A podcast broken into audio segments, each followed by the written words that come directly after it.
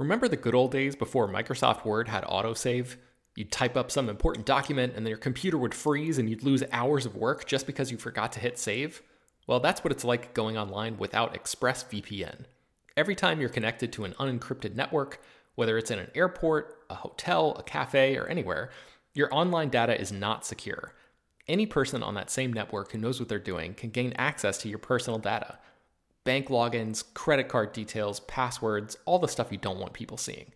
Unfortunately, hacking has become much easier than it used to be. People don't even have to be exceptionally skilled to do it, and there's a lot of money to be made by selling your information on the dark web. ExpressVPN stops hackers from stealing your data by creating a secure, encrypted tunnel between your device and the internet. It's incredibly easy to use. Once the app is running, you literally click one button to get protected. And it works on your phone, laptop, tablet, and more, so you can stay protected on the go. I've been using ExpressVPN for a little while now, and I can rest easy knowing my info is safe and secure. I've heard horror stories of people who've been hacked, and it sounds like a massive pain to try to get any resolution in the aftermath, so I am not interested in finding out what that process is like. Secure your online data today by visiting expressvpn.com slash slash film. That's E-X-P-R-E-S-S-V-P-N dot com slash slash film and you can get an extra three months free. expressvpn.com slash slash film. This show is sponsored by BetterHelp. This year has gone by incredibly quickly, but it's always nice to pause and take stock. What's something you're proud of in 2024 so far? What's something you still want to accomplish this year? I know I'm guilty of falling into a routine and not always thinking about the bigger picture. But as the great Ferris Bueller once said, life moves pretty fast. If you don't stop and look around once in a while, you can miss it. So it's crucial to take a moment to celebrate your wins and make adjustments for the rest of the year. Therapy can help you contextualize your progress and set achievable goals for the next six months. As you surely know by now, it's not only for people who have experienced major trauma. Therapy is helpful in all kinds of ways, including learning positive coping skills and how to set boundaries. If you've been considering trying therapy, check out BetterHelp. It's fully online and was specifically designed to be flexible and customizable to your schedule. To get started, just fill out a brief questionnaire that matches you up with a licensed therapist, and you can switch therapists at any time for no additional charge. Take a moment. Visit betterhelp.com slash filmdaily today to get 10% off your first month. That's betterhelp, H-E-L-P dot com slash filmdaily. Hello, everyone, and welcome to Slash Film Daily for Friday, November 1st, 2019. On today's episode, you will hear part of the oral history of Avengers Endgame's epic final battle sequence. My name is Ben Pearson. I'm the senior writer at SlashFilm.com, and I am joined by nobody today. I'm just here to present you guys with part of this oral history. So, just to set the stage a little bit, recently I had a chance to speak with a bunch of different people involved with the making of Avengers Endgame and these are just a few snippets of some of those interviews. So, this podcast is actually going to feature some bonus material that did not make it into the cut of the final written piece. But that written piece does include much, much more than the comparatively small amount of audio that you're going to hear in this episode. So, I encourage everybody to click the link in the show notes and check out the full article at slashfilm.com. The first voice you will hear, other than mine, belongs to executive producer Trinh Tran. She was telling me, as we started our conversation, about how she had worked with directors Anthony and Joe Russo and writers Christopher Marcus and Stephen McFeely on movies like Captain America The Winter Soldier, Captain America Civil War, and Infinity War before Endgame began, and that they had all formed a shorthand by the time Endgame came around. Talking about that sort of uh, previous relationship and that, that family that you guys have built, um, did that mean that you were privy to uh, early conversations about the story and all that stuff before the actual script was written? Well, the good thing about being at Marvel and being a part of the development team is that when we do start talking about what the future is, it, I am a part of that conversation, and we do talk about like what are we interested in seeing. Mm-hmm. Um, so that is really uh, great in that aspect because you get to know early on like this is sort of the broad stroke of what we're looking mm-hmm. at. Um, I think it's always been a dream to make Infinity War an Endgame, and it's always been in Kevin's mind that yeah.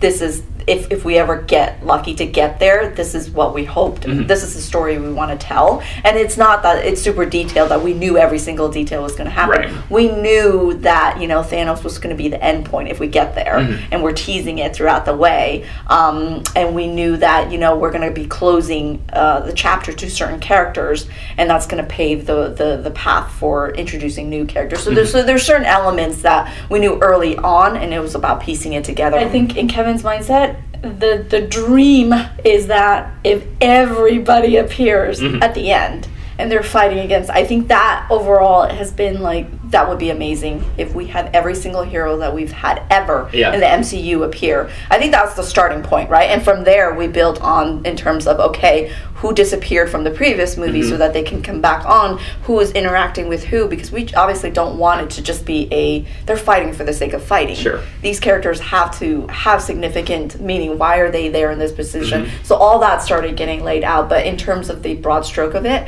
everybody appearing has always been like a dream of this is where we want Yeah. it to be. Um, can you tell me a little bit about the logistics of getting, you know, 20 of the world's biggest movie stars in the same place at the same time? I didn't think it was possible. You know, here's the thing. We had amazing crew who our line producer was amazing, who's able to logistically make it happen and got everybody uh, uh, got everybody there. It was it was it, scheduling was pretty um, difficult because obviously they had other you know uh, projects that they were working. Uh, if you really look at it, there you know there are certain scenes that we would have a double in the back in the back of their head because we couldn't get so and so on on that set particular uh, on that particular day. There were two instances where we actually did get everybody, and that's the wedding. I'm saying it again, the wedding scene, which is you know what I'm talking about. We we till this day is still calling it the wedding scene, um, and that's that one shot with everybody there. That was spectacular, um, and that's and then the second one was when all the heroes popped uh, portaled in. Is uh, such an incredible feeling to stand there and watch every single one of them in their hero costume walking out of that. Yeah. Here is editor Jeff Ford. The end battle in Endgame underwent a lot of changes over the course of writing. And we actually didn't photograph most of the end battle until 2018. We did we shot most of that sequence in October of 2018 with three units in Atlanta. It was a crazy month of crazy mocap and and one of the reasons we didn't shoot it during the initial production phase was because the movie was evolving and Infinity War was evolving, and we had two movies that were going to interact with each other and affect each other. We didn't want to repeat ourselves. We didn't want to get in the same rhythms, and we wanted to make sure that we delivered a unique final battle for the final battle, which was ultimately the final battle for a few people. So, what we did is we decided let's just punt on that one because let's get the rest of the movie together, see where we need to go. We knew where we were headed, and we had already shot Tony's demise, and we had already shot um, the scene at the lake and the epilogue, but we hadn't shot. And when I say about final battle, I'm talking about pretty much everything from Cap and Thor's fight with Thanos until uh, Tony snaps. Yeah. So that's the area we're talking about. Um, it, it starts a little bit earlier with that. We also had shot Hawkeye in the tunnels and stuff like that. We'd done that, in- but not that you know the big heavy lifting part. So um, we also hadn't figured out how they were coming out of those portals yet. We knew kind of what we were going to do, but that underwent a huge change, and then the reshoot changed that significantly. Yeah. and I and for the better. um, so I think. Um, uh, Well, let me interrupt you. What do you mean for the better? What, what was the original thing? I want to know like everything, like the history well, of it. the- I mean, okay, so in the original version, the the the portaling it was pretty much as scripted, but it happened very quickly, and it also happened in a way that was happening sort of around Cap. And the conceptual change that we made was Cap would experience that, and we'd see it from his point of view. And so the idea of hearing Falcon come out, and it starts, and then he turns, and we thought, who's going to walk out of there that's going to be the most significant person, you know, that you want, when that battle's joined, who do you want to walk out of there? And it's like, oh, it's Okoye, Shuri, and Panther. So that idea was something that kind of evolved as we were talking about the sequence, and we designed a way to do that that then demanded we do well wait a minute um, now it's a cascade of all these other portals from other places and we had to very carefully modulate who it would be knowing that when cap sees spidey like again those are character connections that make sense from the earlier stories but they're also it's what the audience is is also keying on. Yeah. and then it just started kind of keeps happening and keeps happening and but we we also realized where do we put the Avengers theme break? We know we're going to play that theme. Where does it happen? And we just we tried a million different ways to do it, and then we realized it ain't going to happen until he says assemble. Yeah. And once we figured that out musically, we knew that Alan would- Silvestri would write us this incredible thing that, that contained all of that emotion. Yeah. Because there's there's an emotional and then there's the visceral, and the visceral comes after Cap says go. Sure. Which is assembled. So once we figured out that structure, that thing was like we were like just giddy because it all came to life. And speaking of which, here is Alan Silvestri himself talking about how the score was used in that scene. All of these characters have their own musical identities essentially can you talk about blending all of that in in that scene because that's the scene in the movie where everybody comes together and it, there's i can imagine a version of the film where it just becomes overwhelming there's too many musical beats to Right. ha- handle so how did you sort of Well, you know, it's that? interesting. More than character themes in that sequence, uh, specifically, there were um, big thematic um, events that we discovered in Captain America, in Avengers 1, and in Infinity War. And they weren't always necessarily attached to a specific character. You know, for instance, when when Tony and Thor have their, you know, Shakespeare in the Park moment, we had a, a piece of thematic material that played the clash of the titans. It really wasn't Tony's theme or Thor's theme, but it was now part of the Avengers lexicon mm-hmm. of thematic battle moments. And so a lot of what we did in that scene you're specifically talking about is we were able to define specific beats, and then we were able to, in some cases, bring back one of our classic mm-hmm. kind of Avengers moments, Yeah. and and use that as a way to define some of these things, so it would not just be this amorphous. You know what? What's everybody doing here? Sure. You know, um, do you know if, if Joe and Anthony used any particular or like specific temp tracks for that final battle before you came on? They did. Um, they did y- use a lot, and it was a lot of the stuff from Avengers and Captain America and Infinity War. Interesting. Um, yeah, they they um, they really um, took advantage of that well that was sitting in their front yard. Yeah.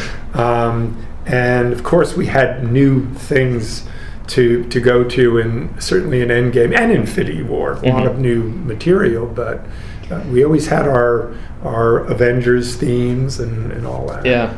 Um, I I rewatched the scene again for the first time in a, a while last night, and even knowing what's coming, I still got chills during the Avengers Assemble moment. Yeah, And I think a lot of that has to do with the, the music. How important was that specific moment to you? Because it feels like everything is really building to that. It, it really is. And, you know, the Avengers theme, um, because of how it was received in the original Avengers, just became this kind of golden asset that just sat there.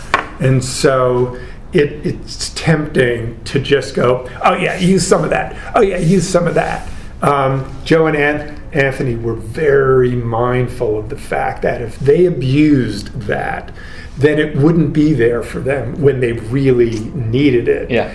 The moment you speak of was amazing because we're building building with the portals theme. It's a new theme. It's this anthemic kind of here we go, here we go. And then we're using that part of the Avengers theme, that da dum, da dum, eh, you know, which we saw when Hulk was coming up mm-hmm. in the original Avengers. So we know, okay, they know what comes after Yeah. that. And we're just winding it up. And then, of course, when Cap gets the thing, mm-hmm. we stop Yeah. and he says the line in silence and then it's it's like it's like lights go on at a surprise party the avengers are just like they can't get there fast enough Yeah. and we thought everybody's earned that tune now and we just did it Yeah. Yeah. Were, were there any, um, I guess, earlier iterations or, or conversations about maybe using it at the point where um, Captain America wields Thor's hammer for the first time? Because that's a big moment in the movie as It well. is a big moment. Um, we did. Um, the the thing that Joe and Anthony struggled with, um, and and I think you know did a magnificent job of of, of solving was how how high do we let the audience get, knowing that we're going to really pull the rug out, um, and that moment when Cap gets the hammer. We were at uh, we were in Westwood on preview night, the Thursday night before opening night, and when that happened, that place stood on its feet and screamed. Yeah. It was the biggest reaction in the movie, and it was very tempting to kind of just give it all away. But what we knew was we're about to destroy Cap little by little. Yeah. And we want everybody to be right there that this is hopeless because the real moment is the reuniting Yeah. of all of the Marvel universe to help him. Yeah. But- And so that was one of those brilliant Joe and Anthony decisions. Now, just don't don't take it. Yeah. Leave, leave it over there. Yeah, Resist. And finally, here's part of my conversation with writers Christopher Marcus, who will be the first to answer in just a second, and Stephen McFeely. how early were you guys tossing around ideas for this climactic battle? I know that you were sort of developing ideas for this movie around the time that Civil War was still Yeah. Mhm. going Yeah, yeah, on, yeah. but like, um, I guess specifically with this battle scene. I would say late 2015 Yeah. when we were outlining both movies.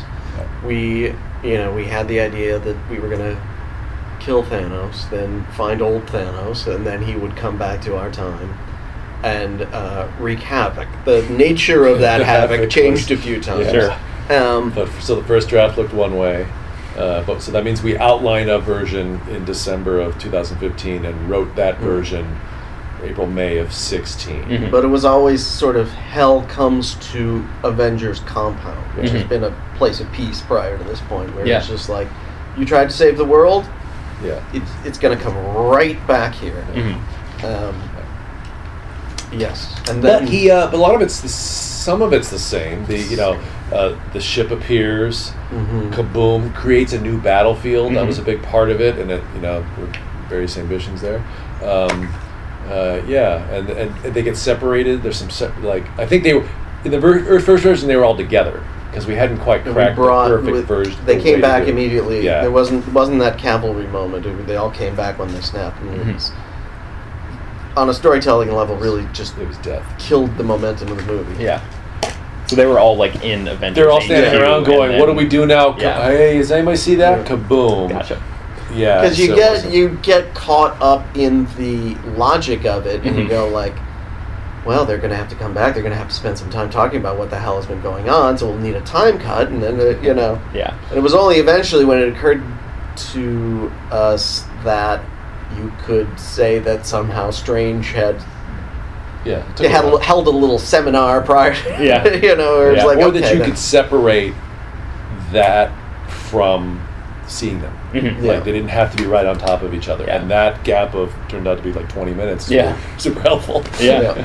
um, looked at as a whole, this battle is huge, but essentially it just breaks down into a bunch of little sub scenes and, Yeah. and sort of character moments on the battlefield. So, can you talk about your approach to that, like slipping in and out of these smaller moments while Mm. you know chaos is raging in the background? Uh, that's a good Joe and Anthony question too, because it always like I, I wouldn't know how to stage the. How come they have time to have a third, 30 second scene? Yeah. Uh, but in general, you can already see the structure of it, right? Like, um, kaboom, we're split up. Three small stories about drowning and Sergio Leone beat over here, and um, and then uh, one man on a battlefield about to, to be the absolute end of everything. The cavalry shows up. Holy crap! Now we're all here. One big oner scene, Mhm. you know, the biggest oner scene in the history of the Avengers, right? And then what we call team ups and reunions was sort of the next section. It was probably Dan probably said that. So that's uh, people who are interesting to put side by side, uh, but then more importantly, oh my God, you're back! I haven't seen you, and we could have done that all day. Yeah. but and did at certain we tried for sure. Really? We tried and shot some. and and what was convenient what actually worked really nicely about the however the three-way split at the beginning was that it delayed the arrival of the gauntlet That's onto it. the field because that's really what gives the uh, fight its purpose. Once once Clint shows up with that, then you then they have a place to go. Right. Because otherwise, they're just fighting, Yeah. and you know what are they going to do? Kill all You those can't have- aliens? you they can't, can't. have little cute reunions after the, gauntlet's back on the field. Yeah. But once it's there, now it's like, what do you want me to do with this thing? We got to do this with it. Yeah. No, we Yeah. can't Yeah. do that. Suddenly there are rules and a goal and uh, and the beautiful circumstance that it all comes down to this janky van is you know is so satisfying and yet so stupid that it very pleased by that. gave it a structure and yet some comedy trying to get to that thing uh, and yet we knew we didn't want it to work Yeah. because Yeah. we knew Tony had to go down and go down saving everyone. Mm-hmm. All right, that's it. That's all you get in audio form. But trust me, there is so much more where that came from in the actual article itself, which you can read at slashfilm.com and linked inside the show notes of this episode. And again, I would really, really encourage you to do that. There's a ton of great stuff, a ton of cool stories in there that I'd never heard before. And do me a favor, maybe if you get a chance to read this whole thing and you like it, send it to a couple friends because I think there are probably a lot of people out there who would enjoy reading this. So, uh, yeah, that's going to bring us to the end of today's episode of Slash Film Daily. The podcast is published every weekday, bringing you the most exciting news from the world of movies and TV, as well as deeper dives into the great features you can find on the site, like this one. You can subscribe to the show on iTunes, Google Podcasts, Overcast, Spotify, all the popular podcast apps, and send your feedback, questions, comments, and concerns to us at peter at slashfilm.com. Make sure to leave your name and general geographic location in case we mention your email on the air. Also, don't forget to rate and review the podcast on iTunes. Tell your friends, spread the word. Thank you so much for listening, and we will talk to you later on.